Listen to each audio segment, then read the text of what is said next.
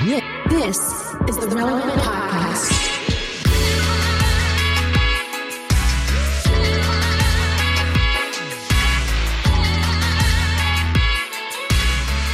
It's episode 1114. This is a relevant podcast here in Orlando. I'm your host, Cameron Strang, and joining me from Loverland, Virginia, is Jesse Carey. Hello, hello. From Nashville, Tennessee, he's back from Dubai. Artist, producer, mogul, Derek Minor. What's happening? I got some questions for you. Oh, uh, Just down the street there in Nashville, our managing editor, downtown Emily Brown. Hey, y'all. And the whole family's here. From LA, please welcome Marty. Howdy. Derek, we missed you, man. You were in Dubai over the last couple shows. Yeah. How was Such it? a flex. Y'all, I know, right? I almost didn't come back. I ain't gonna hold you. Like I ain't gonna. you really liked you. it. man. It was such a. It's such a clean city and and safe city, like. You could literally. Well, you know why? It's because they don't let women drive cars. oh my gosh! Oh. they don't. The right. impression there is terrible. no, women can drive cars. I've seen several women driving cars. Uh, I know they actually changed that law two years ago. Oh, it was a real law. of I knew. it. I figured it, It was a real law. Yeah. No, it was a real I law figured because it it was was. an international pressure because it came out that women were so second class in Dubai. They they changed the driving So law. here's the thing. I, I'm sure if you stay in any place long enough, you'll find out the things that you don't like about it. But the Right. one thing that I did love about it is being there and not having to worry about getting robbed. why why would you not have to? f- I mean, there's so much money, so much wealth, so much. You, there's no crime. How could there be no crime? I would think it'd be a target for criminals. Nah, it- it's because They just cut their hands off. It's easy. Well, the thing is, you, we can say what we want, but in America, I feel like we have laws and then we have laws to get around the laws. Like, there's no real consequences for you making decisions. Like, everybody can get away with whatever. And I think just in that place, it's not really like that. So, yeah, I mean, uh, us Americans are like, oh, I could never live in a place where if I follow the rule, if I don't follow the rules, there's actual consequences. But over there, no one was tripping. It's just, hey, I'm not going to steal anything because something will happen to me that is meant to deter people from stealing. So Yeah. you know, I, I mean, I don't, I don't know, I don't They're know if cutting off that's good. I'm I, I don't, you. I'm like, I don't know if the yeah. Torture, I'm, I'm saying, torture is a great deterrent, is what you're saying. You are pro waterboarding. I didn't up. say I didn't say torture is a great deterrent, but I but I am saying that if if you steal something, okay, like we see the videos of people smashing and grabbing, and then the law Yeah. protects smashing and grabbing. Well, then don't be surprised if everybody smashes and grabs, right? Like it's just it- like I, I don't know. Like I said, I don't know enough about Dubai's politics or its culture to even speak on what's happening. So, but all I do know is when people leave their shopping cart, you don't have to worry about stuff getting stolen out of it. And everyone drives a speed limit because there's cameras everywhere. And if you go over the speed limit, you get a ticket. I mean, it's it's you know what I'm saying. Like it's for Yeah. for me. I, for me, it, it was relaxing in that sense. Were people staring be at you honest? like you must be a celebrity No one because you're cares. tall and no nobody one cares? cares. There's so much, so much money over there, and there's so much tourism. Like it was tourists from everywhere, and which was another dope thing about it is, you know how you get those judgy looks. I, I mean, Yeah. there was no, there was no judgy looks. Like nobody was sizing you up. Everybody just on their thing, and they trying to get where they trying to go. Everybody was kind and polite to me. I, I enjoyed my time in Dubai. I'm not gonna Great. lie. It sounds to me like when I would visit a buddy's house growing up that would live like in a fancy gated like golf course community, Uh-huh. and it was all fun and games. But you take one joyride on a golf cart that you're not supposed to as a 14 year old, and guess what? There's cameras everywhere out there, and you're Uh-huh. going to get in trouble. That's what it seems like. You got to be you got to be cautious about this the the surveillance state because they don't tolerate they don't they don't suffer Oh yeah, fools it's, it's like that like that golf course. It's community. absolutely a surveillance state now. I, that's why it would never fly over here because Americans Yeah. are not going to allow cameras to be in every inch of the city. But the Yeah. thing is, why won't you allow cameras to be in every inch of the city and public places? It's because we want to get away with stuff. You know what I'm saying? Like it's it like if you if we being honest, like it's like oh d- don't have a camera over there because you might blow up m- me breaking the law. So it's like in, in one sense I'm like yeah I'm not saying let's turn America to a surveillance state, but what I am saying I is think, you, I think that's what I'm hearing, though. I, I well, hey, well, look, hey, here's my thing. I don't commit crimes, so you could put a camera in all public places, and I would be fine. You know what I'm saying? It wouldn't bother me all at these all. privacy people, I have the same viewpoint, Derek. Like all these people are like freaking out about your phone is tracking this and that. One. I'm like, well, then don't do that shady Yeah. stuff on your phone. Like just- to me, it's like I like the fact. Yeah, it's usually somebody who works at Old Navy that's telling me about the conspiracy. Th- I'm like, you work at Old Navy. Nobody cares about what you're doing in your life. You'll be fine. You'll be Bro, good. you You know? will be just fine. Like, dog, I, like, but it, it was that was cool. It was also cool to watch. Like, honestly, like being in a- in a place that is uh, highly Islamic, you know, and and seeing, like, I mean, you would see people in these burqas, and at the same time they're going into the the Louis Vuitton store buying Louis Vuitton. It was kind of like a, it was a mind, like it messed with my mind a little bit. How much? How much gold did you buy? Man, only thing I bought was a watch. I bought my wife uh some diamond diamond earrings and, and a bracelet. I bought a nice watch. Are the prices better Yes. or worse? Because it's like, duty Well, free. no, no, no, no, no, no, no. Ye- So yes, if you buy something, uh, you if you buy something when you go to the airport, if you tell them you're a tourist, you can get all your taxes back. So Oh, wow. that, yeah, they have the That's same really thing in. Israel. yeah, that's, so, so that's common. So that's yeah. cool.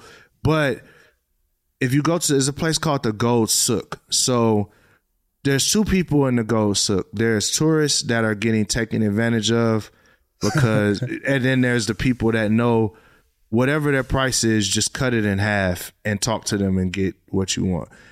You know, my uncle's been out there a lot, so we you know we we negotiated and I got some really really really good prices on gold um cuz it's plentiful over there. Um but some of the tourists I talked to a tourist and she got Wh- wh- cooked Why is gold plentiful? They live. It's a desert.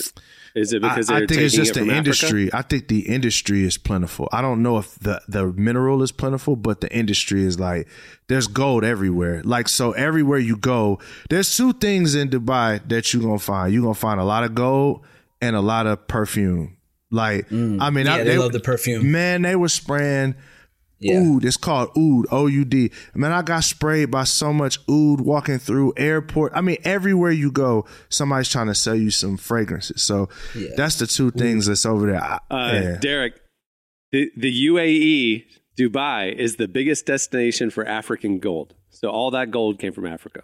yeah, for sure. Yeah, I'm saying, I, I'm like, I don't know how I got there, but I'm like, it's everywhere. Like, eh, there's gold everywhere. You know. Here, here, Derek. I got to be honest. Here's how your experience, as it's described, sounds like to me. It sounds like going to a large open air Nordstrom's, where you go through perf- people trying to sell you perfume. you see a lot of jewelry, and you know if you do one thing wrong, you're going to be on camera, and there's going to be covert security You coming out trouble. to scoop you up. You in it trouble. sounds like essentially a, a trip to Nordstrom at this point. Hey, I'll take Uh, it. I'll take it. But we had a we had a good time, and we did uh, ATVs in the desert.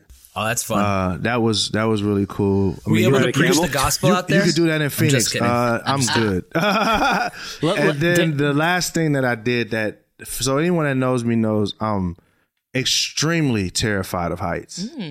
And my wife and my uncle made me do this thing called dinner in the sky, where they Oh, hoist man. you up on a crane. You're sitting at a bar, an open air bar, so you're just It's like a pedal tavern. Yes. up in the air. a pedal Yeah. tavern that's 10 feet in the that. air and that was the most terrifying experience i've ever like Were you I'll even able to it eat, or were you just like so stressed the whole time? oh listen i held it like a g i got videos i kept it gangster like i didn't i didn't mm. scream nothing but inside the the grown man in me was in the fetal position Sweating. like I just, I, grown here's what I'm imagining. You know, you know those videos of like friends like doing the slingshot rides, and the one friend screams and passes out, and wakes up and screams Right. and passes out. That's Derek during dinner. inside. it's just him inside. That's Just- what was happening. I passed out at least ten times inside. Outside, I was cool as I was. You know, look, I was Denzel Washington cool. But inside, I was. I want to see the video of that because Like, I want to see if you actually were playing it as cool as you thought you were. Listen, I'm going through all the videos, Emily, like because they were they they're all taking videos because they want you to enjoy the experience. And all the videos, I have this smile that's like this. Y'all can't see it, I- and but I'm gonna show Emily the smiles like this. That is the fakest smile I've ever seen in my life. yeah, it's yeah, like all the pic- none of the pictures. I, I'm not posting any pictures because they're like, yeah. you know what I'm You're like saying? gripping the table. But, yeah. yeah, it was rough. You're like a kid on school picture day where they're having to hold Yeah, that smile like They're like, yo, you can sit back from the table if you want to. I'm like, no, I'm good. I'm just gonna stay right here. How big is this like crane? Like how can you like get up and move around or you just like you No, no, there's no getting up and moving You're around. strapped in. No, You're you're strapped strapped in. In. You're like strapped in? You're strapped in like a pilot, right? What about And the I- waiters? the waiters are in the center of it, so it's almost set up hibachi Okay. style, right? So it's Oh. like the waiters are in the center. Or there's two chefs. There's a chef and a sous chef, and then there's a waiter on one end of the of the bar, and there's a waiter on the other end, and they all job. have they have harnesses on. Um, so some goes bad, they're fine because they have the harnesses. They got we're- parachutes. We don't have anything. We have the seat that we're like buckled into. Now, here's one thing I did appreciate: the buckles are behind you, so no one can panic and unlock their buckle. Right. So you know that I do appreciate that, but um, I I envision this experience being like you're over the Grand Canyon or in Dubai you're you're over the top level of the top skyscraper No. or something or whatever. No, but I the think I heard you say that you're ten feet in the air. no ten stories. Ten stories, hundred Yeah, feet in the air. yeah, okay, yeah. okay, So- that's a little so- better. yeah, you so said that- ten feet. I was like, you can just jump down. Why Sorry, people ten- harnessing I rem- it reminds me of a Chili's I went to in Seattle that had the. Uh, no, yeah, Yeah, nah. just over the balcony. Sorry, ten, yeah. I said 10, 10 I meant ten stories. So I guess fifty meters is ten stories, correct? Something ten around stories is that. hundred feet. 10, 10 Yes, feet per so story. that's so everything feet. was Yeah. in meters over there. So I don't know, but I'm thinking it's like ten. Wait, 10 was the feet, 10 food stories. good though? So, yeah. Like was it at least kind of worth it? Guy food. I'm a foodie. You can say no. so speak your truth. I, I think no, no, no. It no, it, it was lamb and and steak and all that stuff. But I'm a foodie, so Di- it, it was. I'll say this: it was adequate. Um, it was adequate for. I think for the average You're person, paying for the experience, Yeah. not for the food, basically. for the average Yeah. person, they would love it. But for a foodie like myself, it was cool. So it I was a give it a good cheesecake B. factory. I give it a good. A little more elevated than Cheesecake Factory. Would it I have- think it's a little more. Would it have luck. tasted Still better if you loss. weren't 100 feet Now- in the air? Maybe I probably the the nervousness and the bile in my stomach that was Yeah. fighting back probably was kind of fighting the mm, seasoning. Mm, that makes so sense. I don't know. Der- Derek, I do have a question about the the four wheeling or ATVing in the desert because I think I think we've all had this experience on a vacation uh-huh. where we rent jet skis at some location, and it sounds like a fantastic idea. Uh-huh. And then you get out on the jet skis and you're out there for about ten minutes. You do a couple circles, you go really fast, you slow down, you kind of spray, and then you look at it, you're down at your watch, and you're like, I've got 45 minutes left on this jet ski rental, and I feel like I've done everything that I can do and just open Yeah. water on No, a jet ski. it Like, what else am I doing here? No, that that wasn't the experience. Um, I had I had a lot of fun, but here's where the fun came in. Okay, so I I and my wife were the youngest two people there. No, no, no, Sec- second youngest. There was a young lady and then her friend, and then the rest of the people were retired pretty much because it's my uncle's anniversary and he vi- invited his friends out. It's beautiful. So the funnest part about the ATVs is watching auntie and uncle on these ATVs trying to figure out how not to get flipped over in the sand. Literally one one lady, elderly lady, fell off the ATV and and had a crash and it was just left her. They left her out no, there. we did not. But that's the thing. So I love we when that all stuff had, happens, We though. all had to be in a pack. terrible So stuff. everybody's had to stop and wait and watch them try to help this lady back onto the ATV. So she then was that not part of your group, Derek, was she? She wasn't part of your group. Yes, she Okay. was a part of the group. She was one of my Okay, uncle's so it's friends. not funny then. It's Oh, it was hilarious inside, but outside it was not fun at all. Yeah, you right? have to pretend you're like, oh, are you okay? Can I rev this still? Like, Absolutely. So like we're waiting and people are falling and, and everything. And then another thing. So this came with dinner and a show. So, but the show was like three miles into the desert. Uh, it was a Turkish uh, thing. They had food from Morocco, Turkey. It was super dope. They had fire breathing people and stuff. It was super dope. But our car got stuck in the sand. And then the car that they sent to get us out got stuck in the sand. Oh Gosh. and then the car that they sent to get both the cars out almost got stuck in the sand. They had to like flatten the tires or something, and Lord of the Flies at this point. but You're this- it was Like, crazy. But it was, We're- we're- we're now but it made desert. that was the best part of We're now the Bedouin whole thing. people. We're just going to set up. I know you're talking about regular now. Sand, really but I'm imagining it's like quicksand where it's like you got to get someone out. Yeah, me too. Otherwise, like No, it's not quicksand at all. But it was, but it, it was nothing but sand everywhere though. So okay, this might be um, a dumb question. was Where crazy. is quicksand? Like, where can I find quicksand? Because it's just not. Just felt like Quicksand is found in hollows at the mouths of large rivers or along flat stretches of streams or beaches where pools of water become partially filled with sand and an underlying layer of stiff clay or another dense material. Yeah, that's what I was gonna say. There has to be some water involved because that's what makes it quicksand. I refuse to believe that quicksand is anything other than like a dramatic plot. And that's the only time I've ever cartoons. seen it. So that's why I was like, where can I Throw find me the it? rope. I thought I would be experiencing more in life, but no. It's particularly it- it- common in the marshy coasts of Florida and the Carolinas. Of course, it Oh, would be in And And Florida. southern Where Utah. New Mexico, and northern Arizona. Good old Florida. Yeah, we've traveled extensively, all of us, through those areas, and, and never seen it one time. It's like the old. It, it's it's like the the beliefs that I feel like a lot of us grew up about traumatic uh, uh, traumatic brain injuries, mm-hmm. where the best way to like. It, a, uh, uh, a blow to the head obviously only causes one temporary condition, and that is amnesia of everything you've Yeah. ever experienced in your life, except for the ability yes, to speak. Right? You, you know you're a human, and you know you just don't know where you are, who these people are. Yes. But and we all know that the the cure is very obvious too. You just have to be mm-hmm. smacked in the head again. That's it. Like these are it, it- like quicksand is just like that. It's they, we we were we were they were made into plot devices like on like Gilligan's Islands and Looney Tunes or like some or like s- 80s sitcoms. And now it's just you know we just have a dramatic misunderstanding of them. You know. Can you swim out of quicksand? One can easily float on quicksand. Simply lie go. down and roll out of harm's way. It's the motion of trying to pull free and swim that creates problems.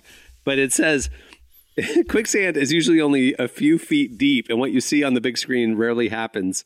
The danger of quicksand is actually minimal. You slowly you go down a couple feet and you just walk out. It's of not like it, Indiana basically. Jones. It's not. Yeah, the other thing too is like I used to think like bad guys like like bombs that bad guys uses were like bowling balls with comically large large fuses on them. Fuses, yeah. and, and that's just how we understood explosives, all explosives to work. Or that any bomb had a little digital clock on it because that's how they operate, and it can easily be, Yeah. be diffused You if the you yellow clip wire, yeah. the single wire. But if you don't. It will speed up the clock to like double time, Yes. and then you really then you have Yes. very limited time to figure out. Yes. The, like that was just our understanding of how all of this worked. Yeah. You know, Are you trying to say that movies lied to me? What?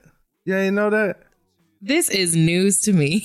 Uh, we have a great show in store for you today, moving the show along. Uh, Mosaic MSC joins us later. Don't want to miss that segment.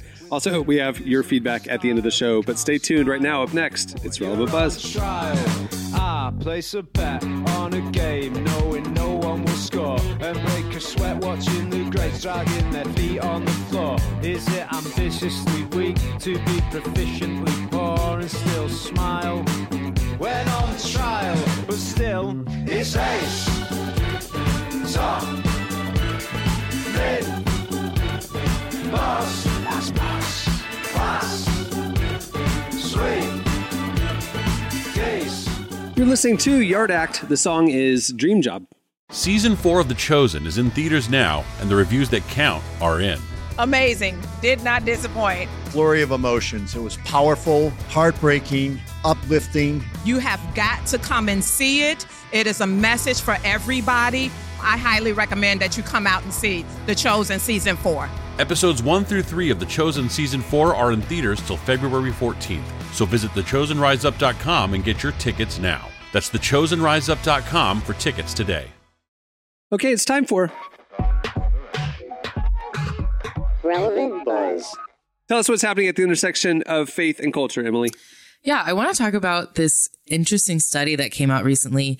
Um, apparently, Gen Z has said that they want to see less romantic relationships and sex on television and movies and see more platonic friendships.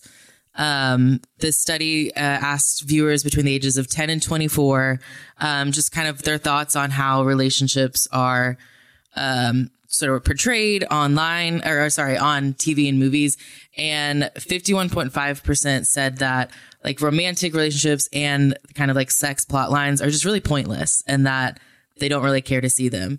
Um, and I have I have a theory about this real quick, Emily. Okay, I do too. I want to hear yours. love it.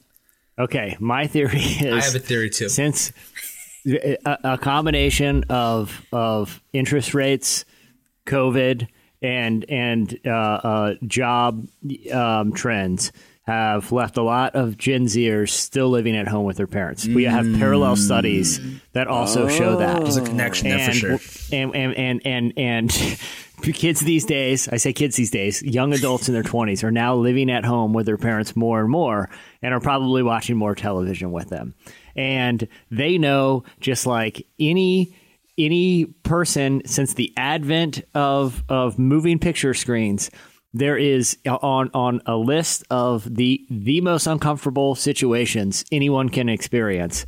It's watching something on TV or a movie with your parents when something like that comes on. It is it is. I think it, I I don't know that maybe this is about morality and their thoughts about romance.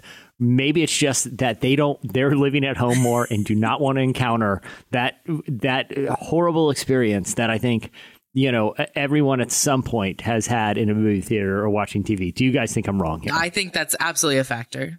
I, I mean, I, I was so scarred. I was so scarred by watching Titanic with my dad when the, the unexpected painting scene came on as a child. That Yeah.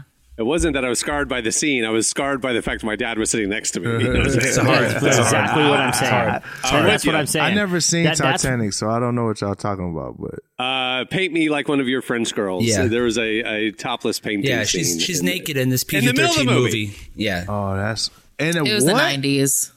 it was different era. Nah, Gilbert the Grape nineties. painting a girl. Yeah. PG thirteen in the nineties was basically soft R. you know? Yeah, yeah, yeah. There was like a scene of like if you saw a PG thirteen movie, there was a butt or like a uh, like a, a, a non sexual boob that was going to make an appearance. That was just what happened in the nineties. it's a unique feeling of just of just like ice running through your veins Yeah. when you're sitting there and everyone just doesn't It's know where like everyone can't look at the screen but they definitely don't want to look over at each other What the, are the in the parents waiting thinking the though? I want to ask my parents like, what are you thinking though? I wonder if they're stressing out like we're stressing out. Like, oh my god, like Oh, my yeah. parents right here. Got Oh, to. absolutely. my th- my theory I so so the study came out and it sounded like okay Gen Z saying there's too much sex on TV and movies we don't want that it's more about friendships I was like oh what a nice moral statement and then it dawned on me this is the generation that has devices in their hand and they can look at porn whenever they want mm. so maybe they're just not as titillated or drawn by sex because it's so ubiquitous in their lives and so they were like when I'm watching TV I'd rather just watch something else because I can watch It's a good sex point. whenever I want to I a think there's probably actually. I'm a little multiple more factors. cynical. Yeah, Yeah. it's very cynical. I think there's probably a lot of factors. One thing I thought of sort of I thought this is where you were going, Jesse. You took it a different way, but I do think this generation being isolated in COVID, I think they like that we there is this epidemic of loneliness that Yes. specifically Gen Z is dealing with. So it's like I want when I look at when I watch TVs and movies, I want to see something that like TVs and movies you just look at the television I was hoping you wouldn't catch that. TV shows and movies. Um, I like. I want when something. I go to Best you Buy, know he's and not gonna at all the pass up an- TVs. He's not gonna pass up opportunity to be smart. No, I like he's just, he's not gonna do it. You already know this. he keeps this me humble, Emily. which is good. Right. Um, no, but like when I watch shows and movies, like I want to see something that like I enjoy or that I aspire to or that I don't know that just like ref- is reflective of what I would maybe want in life. And so it's like I like if I'm a young kid stuck at home and have grown up in a pandemic, I want to see friendships and people hanging out and having fun. Um, so I, th- I think there's probably multiple factors. in Wait a this. This is a So more positive saying- take on Cameron's perspective. But, but Yeah. but your but your psychological draw is interesting because it's like movies and television shows us an aspirational life that I don't mm. have as my reality. That's why I want to watch you. Mm-hmm. mm-hmm. So you're saying in previous generations, sex was the aspiration. Yes. So we want to see that in these plots. Now mm. I'm so lonely and isolated.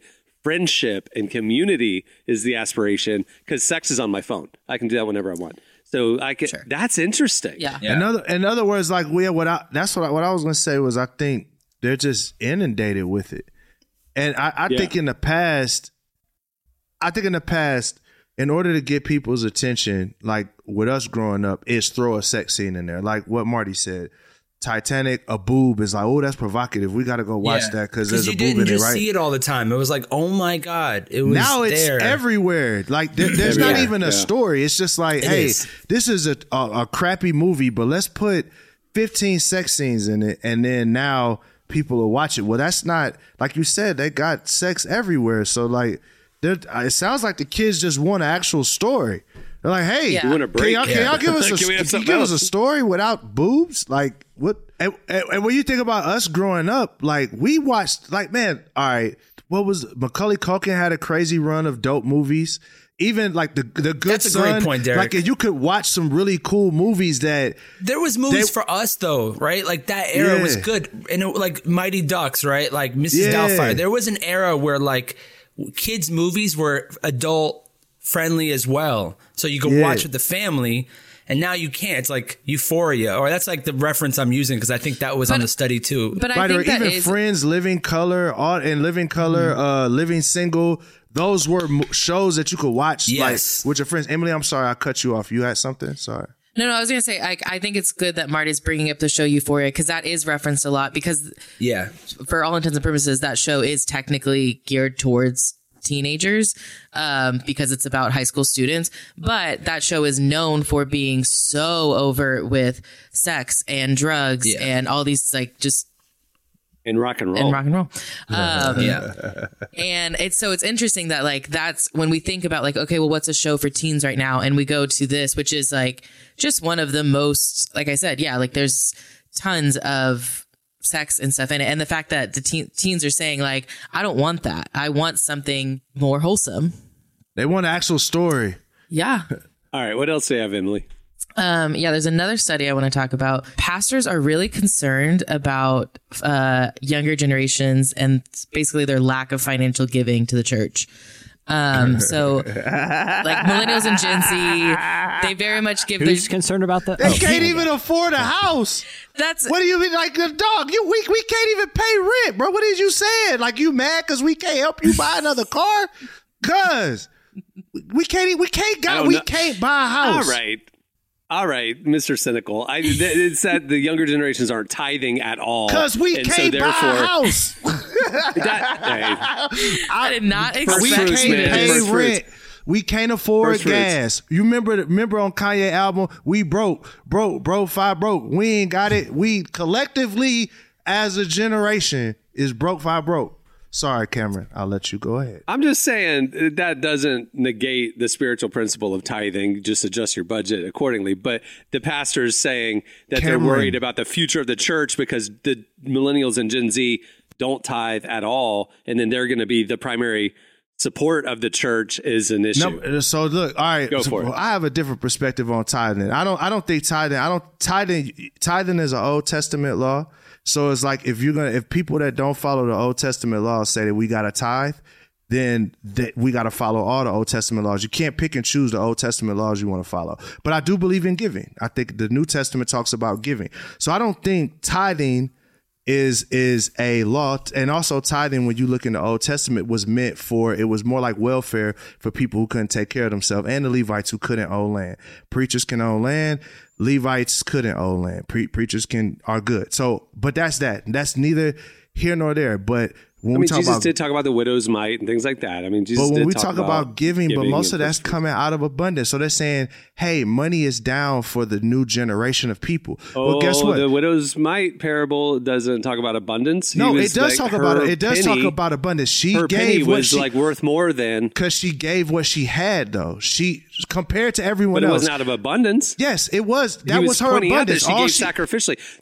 That her giving was more sacrificial than the rich when man. I said ab- when I'm when I'm saying abundance, I, when I'm saying abundance, I'm not talking monetarily. I'm talking about in comparative to what everybody else gave. She gave a, she gave the most, even though it was just a mite, because it was out of an abundance. She didn't she didn't.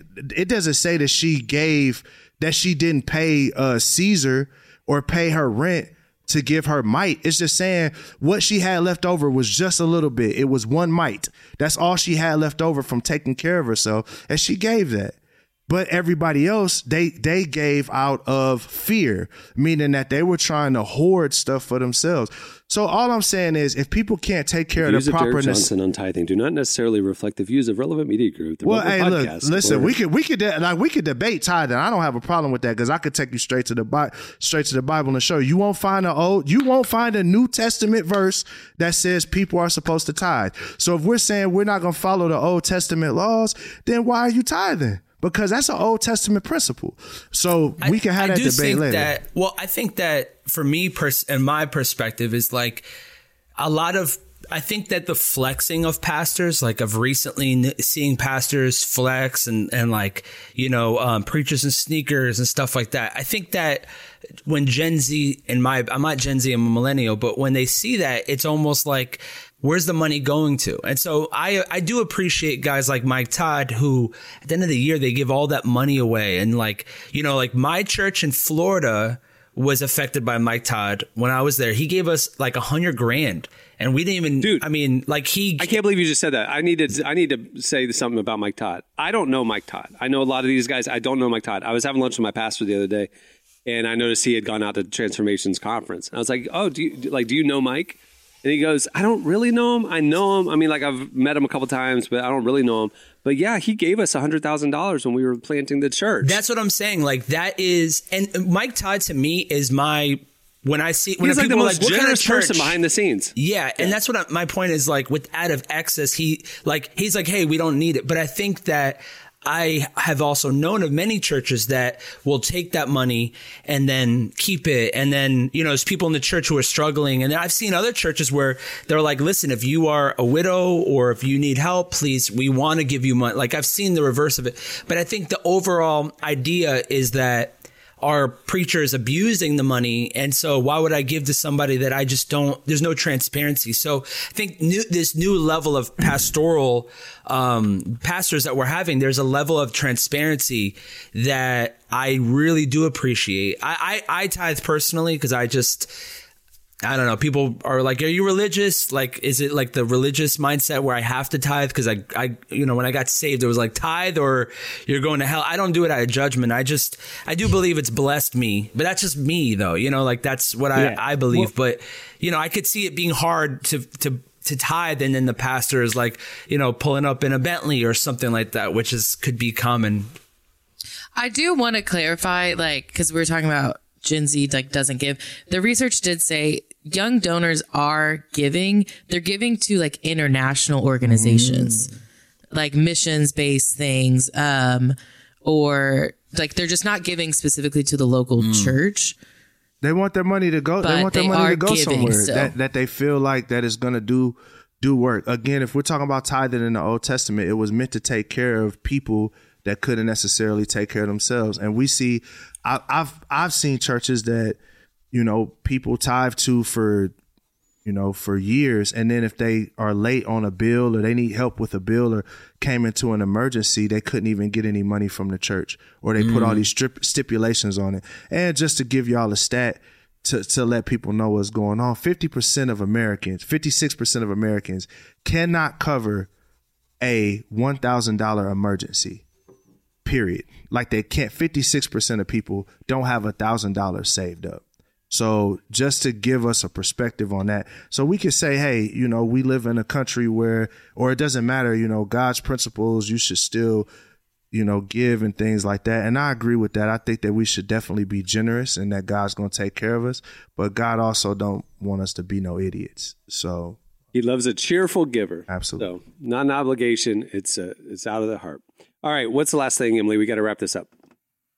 Super quick. Um, this actually just came out uh, earlier today. Rolling Stone has reported that HBO uses, quote, an army of fake accounts on Twitter to attack critics of their show, which is just very funny and They're petty. Kevin I love Durant. it. What you saying. But, but the, love everything about it. Exactly. They, they're basically following the NBA model for for for writers, players, and coaches, oh, and uh, uh, evidently officials. Um, yeah, I mean, Right. I think HBO is just a large scale public. There's so many, you know. I, I do feel like public people who've been kind of caught doing this. Um, there needs if if I were if I was like in, in a lawmaker right? It, and because there's so, we've all seen like some congressional hearing where they bring in like Mark Zuckerberg or, um, you know, some some Silicon Valley founder, and they're asking the most inane questions uh, eh, that that you can tell a lot of these lawmakers have never opened up a social media app and have very little. I would do something about mm-hmm. burner accounts, like it, it- like you know how like their sponsored content or, or hashtag ad. If it's a burner, it has to. You have to be shamed, like whether you're HBO or whether yeah, it, it, they're exploiting your Kevin Durant. There's no way they I would could figure, ever I would know figure that out, it's a burner. Listen, li- listen. It, it, it, so I, that's not that's not as a lawmaker. I have that's not my- three. I have three accounts on my phone. Right. Hmm. I and when I go into X or Instagram or any of them, I have Cameron Strang, Relevant, Relevant Podcast. So if I'm switching between accounts, does that mean I'm like Relevant Magazine is my burner account? Or like, It's not- like there's no way. Listen, it's it's as a lawmaker, I, I I'm telling this is what this is what Silicon Valley and these apps do. They solve problems. Okay, Dubai it's not my job it as a lawmaker. They got Yeah. surveillance Yeah. everywhere, so we just need Yeah, to talk exactly. with them. They'll figure Hashtag, it I out. mean, you're allowed to use. bur- I'm not saying you can't use them. I'm just saying it has to say hashtag burner, and you have to be shamed by it. Like it's gotten out of control, and and and, and it's and it's and it's ruined the utility of all of this. F- figure it out, Silicon Valley. The I- moral of the it will all story is if you if you criticize an HBO show online and some people come at you saying no, it's great, you're wrong. It's probably HBO telling you. So you said they're bots too, right? They're not even real accounts. They're bots. They're not real people on. Well, it came out because a guy is suing HBO for um, kind of workplace harassment, and he had to list his duties. And he said one of them was to go onto these burner accounts and Yeah, no, it's like humans. attack critics. no, Yeah, it's like actual y'all humans. Yeah, yeah, yeah. Now I know who I'm staff. HBO staff is out there tweeting you. Yeah, that the What's the shows are I- salary I for had that to job? go- I, I need to apply. What's the salary? Don't say for anything that? about Euphoria. Don't let them hear this episode. They're going to come at us, Emily. and come at us. Tell us how great Euphoria I is. hope they All do. right, that'll do it for. Relevant Buzz. Stay tuned. Up next, Mosaic MSC joins us. Like me as much as I like you? Do you wanna run with me into the night? I'm just as sure about you as I know the sky's blue. Do you like me too, or do I have to fight you? Do you want me as much as I want you? Just your body language implies that you might do. I can't help but feel like the stage is exciting. Do you want me back, or is this unrequited? You're listening to Solomon. The song is Unrequited. That's my high school nickname. Hey, if you like this podcast, but you might like it better if there were no ads, you can do that. Head over to relevantmagazine.com and sign up for Relevant Plus. For just a couple bucks a month, you get this podcast ad free. You get ad free unlimited reading at relevantmagazine.com, including the full podcast and magazine archives, our beautifully designed digital issue, and a little more. Uh, check out all the info right there on the Relevant Plus tab at relevantmagazine.com. Well, our guests today are Mariah McManus and Carlos Pimentel from Mosaic MSC. The worship group from Mosaic Church in LA are gearing up to drop new music that sounds unlike anything they've ever released. We spoke to them about why they're changing up their sound, how they find creative inspiration, and why they want to push the boundaries of worship music. Here's our conversation with Mosaic MSC.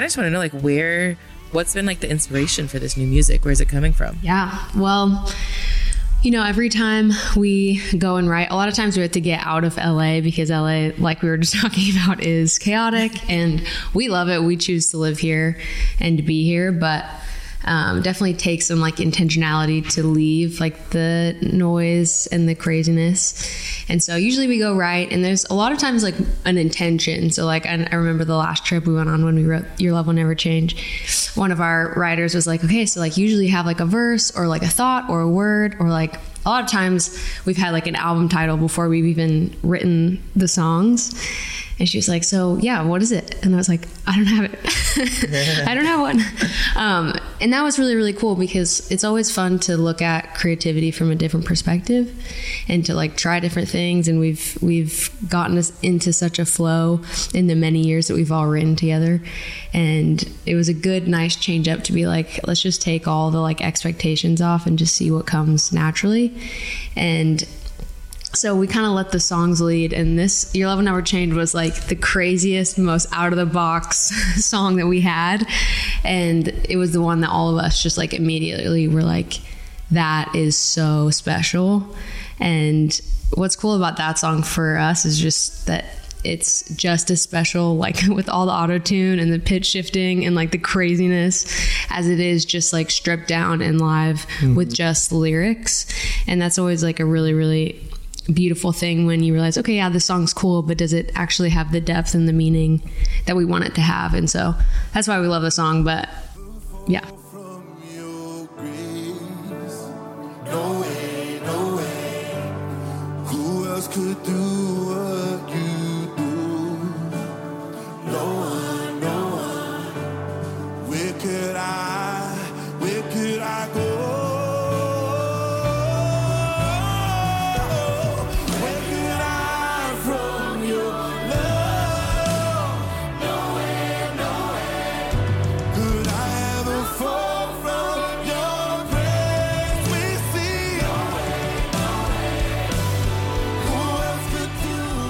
when worship music gets experimental because I, I see so many other genres trying new things, and so I really love when worship artists kind of step out too.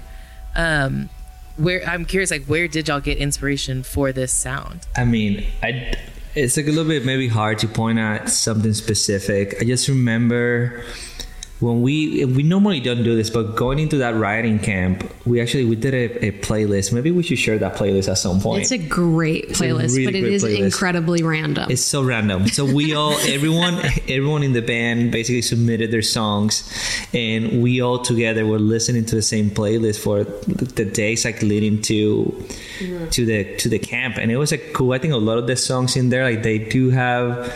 They're like upbeat songs and like they feel fun and, and, and maybe it's also like we, we like we're also different you know like I'm Puerto Rican a lot of my influence come from reggaeton music or, or music that no one have ever heard before. Um, and I love sharing it with my friends and like having my friends are so supportive of, of the music that I can bring and we kind of like we, we're so co- collaborative in the way that we think about music. And I feel that that really inspired like the overall um, and it was not just a song like everything that came out from that camp i think has a little bit of that same yeah.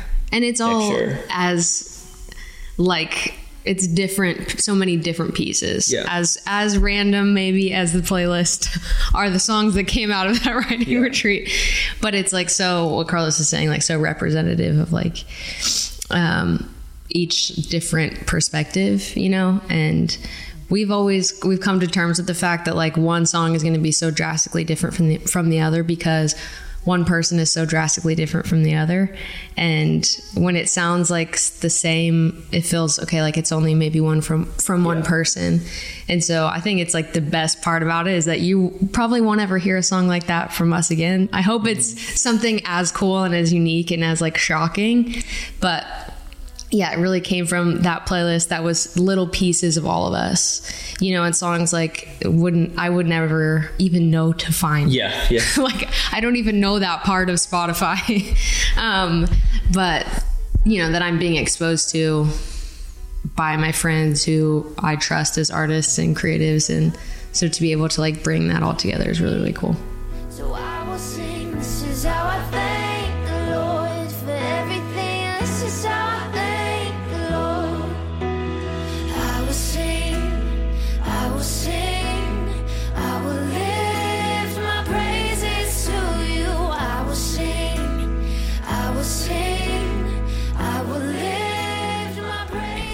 Uh, were y'all nervous at all, like to experiment with your sound? No. I, I, I think for us it comes very naturally, like maybe to an extreme where we'd rather be misunderstood and like true to our our selves than be like digestible if we're not, you know? And the best thing about being part of a church is that being true to like ourselves is being true to us as a community, not us as individuals. And so, you know, we're just like a very, very small part of a huge group of people that we're that we have the honor of like musically representing. And so, you know, we have to consider and we want to consider and we love to consider our church the role that that the song plays in the community and like how it's sung.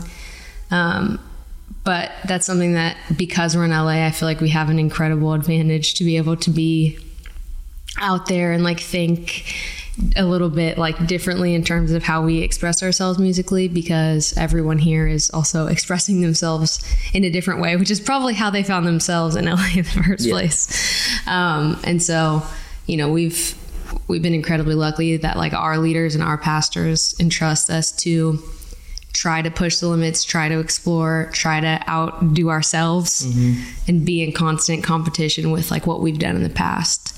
And it's a true representation of like us constantly seeking Jesus and constantly seeking um, what he wants for us. It's like, okay, how do we push further in every aspect of our life as well? How do we like continue to follow that path instead of just staying in one like train of thought or in one state of mind, in one genre of music? We're like, let's just do whatever's in our mind and um, see where it takes us. Yeah, I feel like we, we write and we do music, you know, from a place of, of we do it from a place of freedom, you know, like we feel comfortable exploring and trying like from um, lyrically with the, the lyrics and words that we're using to the music that we're exploring. There's no there's like zero sense of we shouldn't do this, you know? Which maybe we should have, Maybe but we we, should don't. but we're we're okay. We're okay living in a space where, um, you know, especially in that in that in the in that first see um, part, that first part or steps of of writing and creating, Mhm. having that that sense of, of freedom and knowing that hey, you can try something and if it doesn't work, it's okay. Mhm. It's a huge thing, you know. When we do it in front of people, yes, like we do like. It's like are people gonna like are people gonna think that we're crazy? Oh yeah, in front of You know, people, front of yeah, people, definitely nervous. story. Yeah. but like I like like what Mariah was saying, I feel a lot of people in our community, and it's like the beauty of what we do and what we love doing it. We're connected to our local church, and like the music that we're doing and we're writing and creating is first for our community, and it's a con- constant um, test. It's a constant. Um, Let's try. Let's try this and see if it works. You know, it's not just like coming to the church and be like, "Hey, here's a song. You gotta like it." It's like, no, we're gonna we'll play play it a hundred times until you love it. we'll play it, and if you like it, we'll, we'll, it, we want your feedback. We want to know if it's something that works for for our congregation and for the people listening to our music.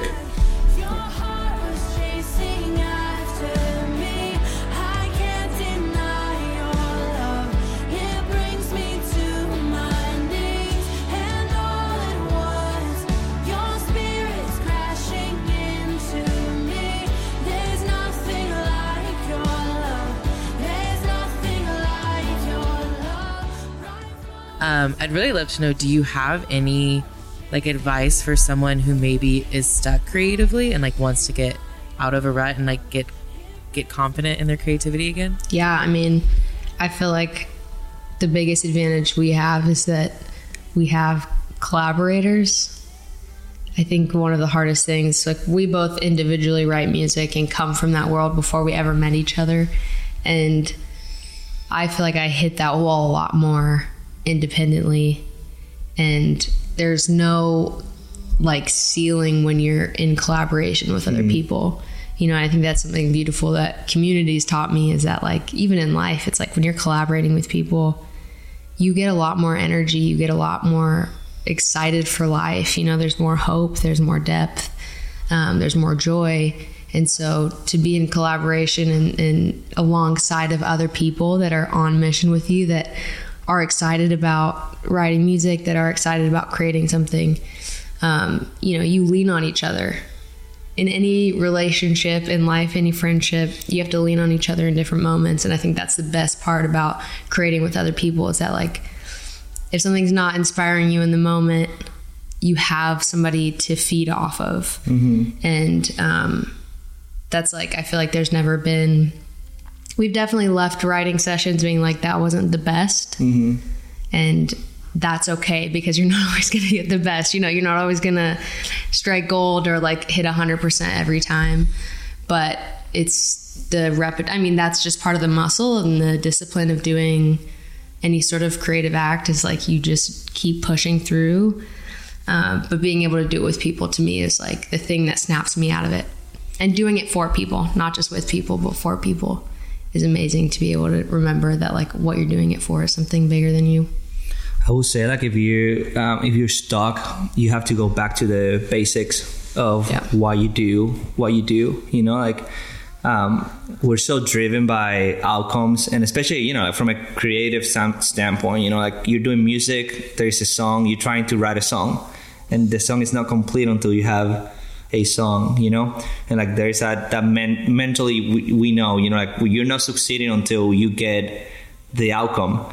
And a lot of times you know like I, I know in my personal life i'm in a season right now where you know i taking a lot more responsibility with work and um, life is a lot more complicated. I have three kids you know two of them play soccer every weekend. Um, there's a lot of things happening at church. We're working on a conference working on on mosaic on msc um, and the other day i was like I, I was like i feel stuck. And I was like, I just got it. I, what I'm gonna do right now, I'm just gonna block three hours of my day, and I'm gonna sit down and play in the piano without the um, the intention of necessarily having coming out with an outcome of a song. And I just sat down, started playing, and just started like processing through writing the way that I was feeling. And it was so liberating. It was so um, exciting for me to tune into that part of my something that's connected to my essence um, that I love to do, regardless of of having a final song or a final product. Just being there and being able to write something that connected deeply to the moment that I was in um, gave me gave me so much life. How do I thank you for all of the ways, all of the ways you've come through? How do I That was Mosaic MSC. Stay tuned. Up next, it's your feedback. till we see daisies. Go check my desktop. Applesauce, I'm hangry. God said we next up. Crew can't face me. Look at that corner. Look like that's fading. I can't go back and forth. That's way too draining. Stack up like Tetris. I don't do gaming. My character blacked out. Y'all boys can't play me. Right. I gotta run with the wind. He opened the door and I win. I did it for all of my kin. Remember You're listening to John Keith. The song is God Don't Lie. Today's show is brought to you in part by The Chosen. Season four of The Chosen is coming to theaters nationwide on February 1st, and this season has everything clashing kingdoms, rival rulers, and when they're threatened by the reality of Jesus' growing influence, religious leaders do the unthinkable, choose to ally themselves with the Romans. As the seeds of betrayal are planted in opposition to Jesus' message turns violent, he's left with no alternative but to demand his followers rise up. So get ready, relevant podcast listeners. February 1st is the big release day. Go get your tickets now at thechosensriseup.com. Okay, it's time for your feedback. Uh, last week we got talking about fall and the pumpkin spices of and and all the things, all the trappings. And we got thinking about all the things that annoy us about fall. So we asked you, what's your least favorite thing about fall? We're so uplifting here at the show. Uh, you hit us up on X at Relevant Podcast and at Relevant Magazine everywhere else. And here's a few of our favorites. Ca- Caleb's absolutely right. It's it's the time change, which I feel like every year I hear, yeah, they're changing it. This is the year. This is the last one. They're, they're finally rolling this this this law made for agrarian times. They're finally changing it. Uh, but he says it's the most annoying. Who wants it to get dark after 4 p.m.? Uh, I've been working late and it's lights out. Uh, lights out this week. And, and, you know it is a bummer when you leave when you leave work or leave your house in the middle of the afternoon it's already dark there's no reason for this law to exist anymore there there it, it, and they talk about it every year Burner accounts and daylight Jesse. saving times. Get on it, lawmakers. I would. I vote, I, don't, al- I don't care what your politics are. I will vote for you. Listen, politicians, I will So, vote but wouldn't you. daylight savings make it get It- darker? daylight savings all year round. All year No, round. I heard. No, I Oh, heard. I you said agrarian society. I I had always heard that as well. This is about farming and the harvest and all that kind of stuff. It's not. It started in 1918 during World War One to conserve fuel. Mm. So they did it literally as an act to conserve fuel for some reason, and it just stuck. And then we've been Either doing it ever since because Well, of World way, War One's been makes over for a while now. that makes Right, we- we may point. want to hold on to that rule because it ain't looking good for the whole team right now. We got a lot going on, so we we may need to we may need to At hold the on very to least, give us little an bit. extra an extra you know hour daylight. First Sunday of November. That's when it happens, right? Yeah. Yeah. Yes. First Sunday in November. Changing the clocks allows us to maximize the amount of sunlight we get while we're awake. Contrary to popular belief, daylight savings was not introduced to help farmers get some extra sun, nor was it an invention of Benjamin Franklin. Instead, lawmakers thought it might lead us to use less electricity during World War One. So Either either way, it's Stupid. Last time I checked, the war that that war is over, and That also doesn't make sense to me because if it's darker outside, I have mm-hmm. to turn on my like I have to turn on more Something's not light. Just the whole the whole argument was just Something's it doesn't make sense. there. It doesn't make sense. destroyed. Yep. All yeah, right. it's depressing. There's depressing. no need for it. There's no need for it or burners. This is this would be my whole platform if I was running for the presidency. I, I it's just Get common rid of the sense, burners. people. You know, like we'll have we'll have generals figure out military stuff. I'll have economists figure out the the economy. I'm just the common sense guy, and I'm not going to busy myself. The Ministry with, of Common Defense. Jesse, Exa- vote for him. Vote for exactly. Jesse. Just straight up common sense. There, from now Terry on, by mandate, there are eight That's hot it. dogs in a package and eight hot dog buns. There's no more discrepancies. I agree. I Th- th- agree. I'm just saying. I, I, my my whole platform would be c- common sense. Common Let's- sense. because if we can't figure out hot dogs, okay, how are we supposed to figure out? That's supposed to lead the economy. Some, some global conflict, some the next pandemic. the- You know the the you know uh, t- uh, tax rates. You're onto We don't even here. have hot dogs figured out. Okay, let's start there. Let's start with the easy stuff. That's awesome. And just work our way outward. It's like I'd it, vote it's for like your when you have a common t- sense ticket. I like it. It- Who'd it's be like your VP? Seinfeld? Huh? Larry It- David really. It's like a Larry yeah, David. yeah, probably Larry David. Probably Larry David. And, and, and because it's like when you have a to do list. Everyone knows this. When you when you come into like a Saturday and you got the to do list, you you sandbag like the first five just so you can check them off the list. That's right. You know what I mean? I just the first that. Oh, five is my like goodness. replace paper. Replace paper towels. Oh, okay, uh, done. You know what I mean? Like cut, cut it. Yeah, yeah. Cutting the grass is at the bottom of the list because if you don't get there and it's like a three-hour job, look at all the stuff you Yeah. checked off because you sandbag. but if you start with the top, if you start with cutting the grass at the top, guess what? Probably nothing on the list is going to get done. This is the principle of the common sense party: sandbagging the to-do list. This is common this sense it's- party. That is common sense. So, of all the societal Jesse and ills, Emily the Common Sense. Party starts off with hot dogs. We're going. with- We're going. Yep. We're going to fix like hot it. We dogs. can't we're going figure to fix hot daylight dogs, you got my time. vote. Figure. You got my Daylight vote. We're going to fix burner You got my accounts. Burner we're knocking it all out. You got my vote. Yeah. Mhm. I can't solve racial inequity or or overnight. That's Or not his job. Yeah. That's We'll not his there. job. His We'll job get is the there. common sense ministry Right. of I'm defense. saying like we're it. working our way down a list, is what I'm saying. I'm saying it's not Get the on easy the list. stuff I'm not out saying the we're way, going to right? attempt it. It's it's Yeah. like the it's like the Dave Ramsey plan or whatever, Yeah. right? So, because the, political gridlock is because they're dealing with they're dealing with too big a problems, is what you're saying. So the gridlock, nothing's getting done. Right. So if we can just deal with the common sense problems, that okay, I like it. And then you can say, see how we agreed on the hot dog thing? Let's Yeah. agree about this. I like it. I, we were able to come together around hot dogs. Can we Yeah. please come ar- like it. together around the tax Hey, code? look, I yeah, like I it. like it.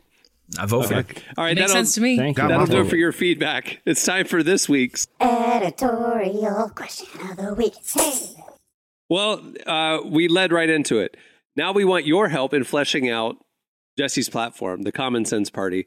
So, what are the other common sense things like hot dogs, daylight savings time, identifying burner accounts that you would put on the platform that you that would get your vote if Jesse campaigned on it? Hit us up on uh, Twitter at Relevant Podcast and uh, Relevant everywhere else, and Like we'll read our favorites in next week's show. This will be good. This will be good. Look, Okay. How about this? How about you know how they have the crosswalk timers for pedestrians? You know, Yeah. I think everyone would chill out a little at stoplights if they had them for the drivers. Why are you giving it to the mm. pedestrians? Not the driver? If I'm looking at the if I'm looking at the red light, whoa, okay, and it says 15 seconds, I'm going to be way more chill on that stoplight because because otherwise I'm sitting there. When is it going to turn? When is it going to turn? And I'm you know looking around at my phone, and then half the people looking at their phone. If they see a countdown, again, common sense. like it. If we, we- look, I just solved traffic. We solved hot dogs. Now we're cooking. Well, before we wrap things up, I want to thank Mosaic MSC for joining us. Uh, make sure to check out their new music. Um, it's fantastic. They have some great stuff. Also, head over to the website, relevantmagazine.com. We are covering the intersection of faith, culture, and everything in between every day. Uh, follow us on the socials for the latest. And if you want to get our best content each weekday morning sent to your inbox, we send our top five trending stories. You can just sign up for our newsletter right there at the website. Also, if you want an ad free experience, ad free version of this podcast, ad free unlimited reading at the website, and an enhanced, beautiful digital magazine, sign up for Relevant Plus. Plans start as low as 250 a month, and it's the best way to experience our content. All right. On that note, we'll wrap it up. I'm Cameron Strang. I'm Jesse Carey. I'm Derek Minor. I'm Emily Brown. Eh, I'm Marty. We'll see you on Tuesday. Have a great weekend, everyone.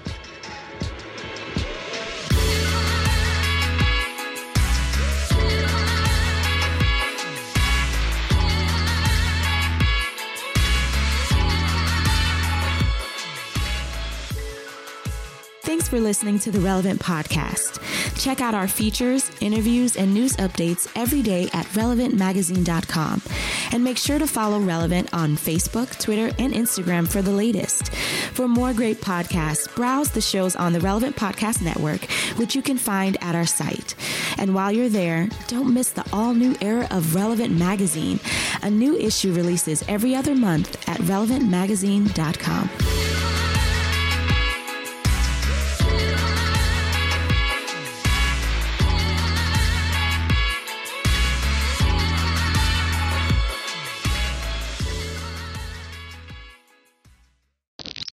We don't even have hot dogs figured out. Relevant Podcast Network. Everybody in your crew identifies as either Big Mac Burger, McNuggets, or McCrispy Sandwich. But you're the filet fish Sandwich all day. That crispy fish, that savory tartar sauce, that melty cheese, that pillowy bun. Yeah, you get it. Every time. And if you love the Filet-O-Fish, right now you can catch two of the classics you love for just $6. Limited time only. Price and participation may vary. Cannot be combined with any other offer. Single item at regular price. Ba-da-ba-ba-ba.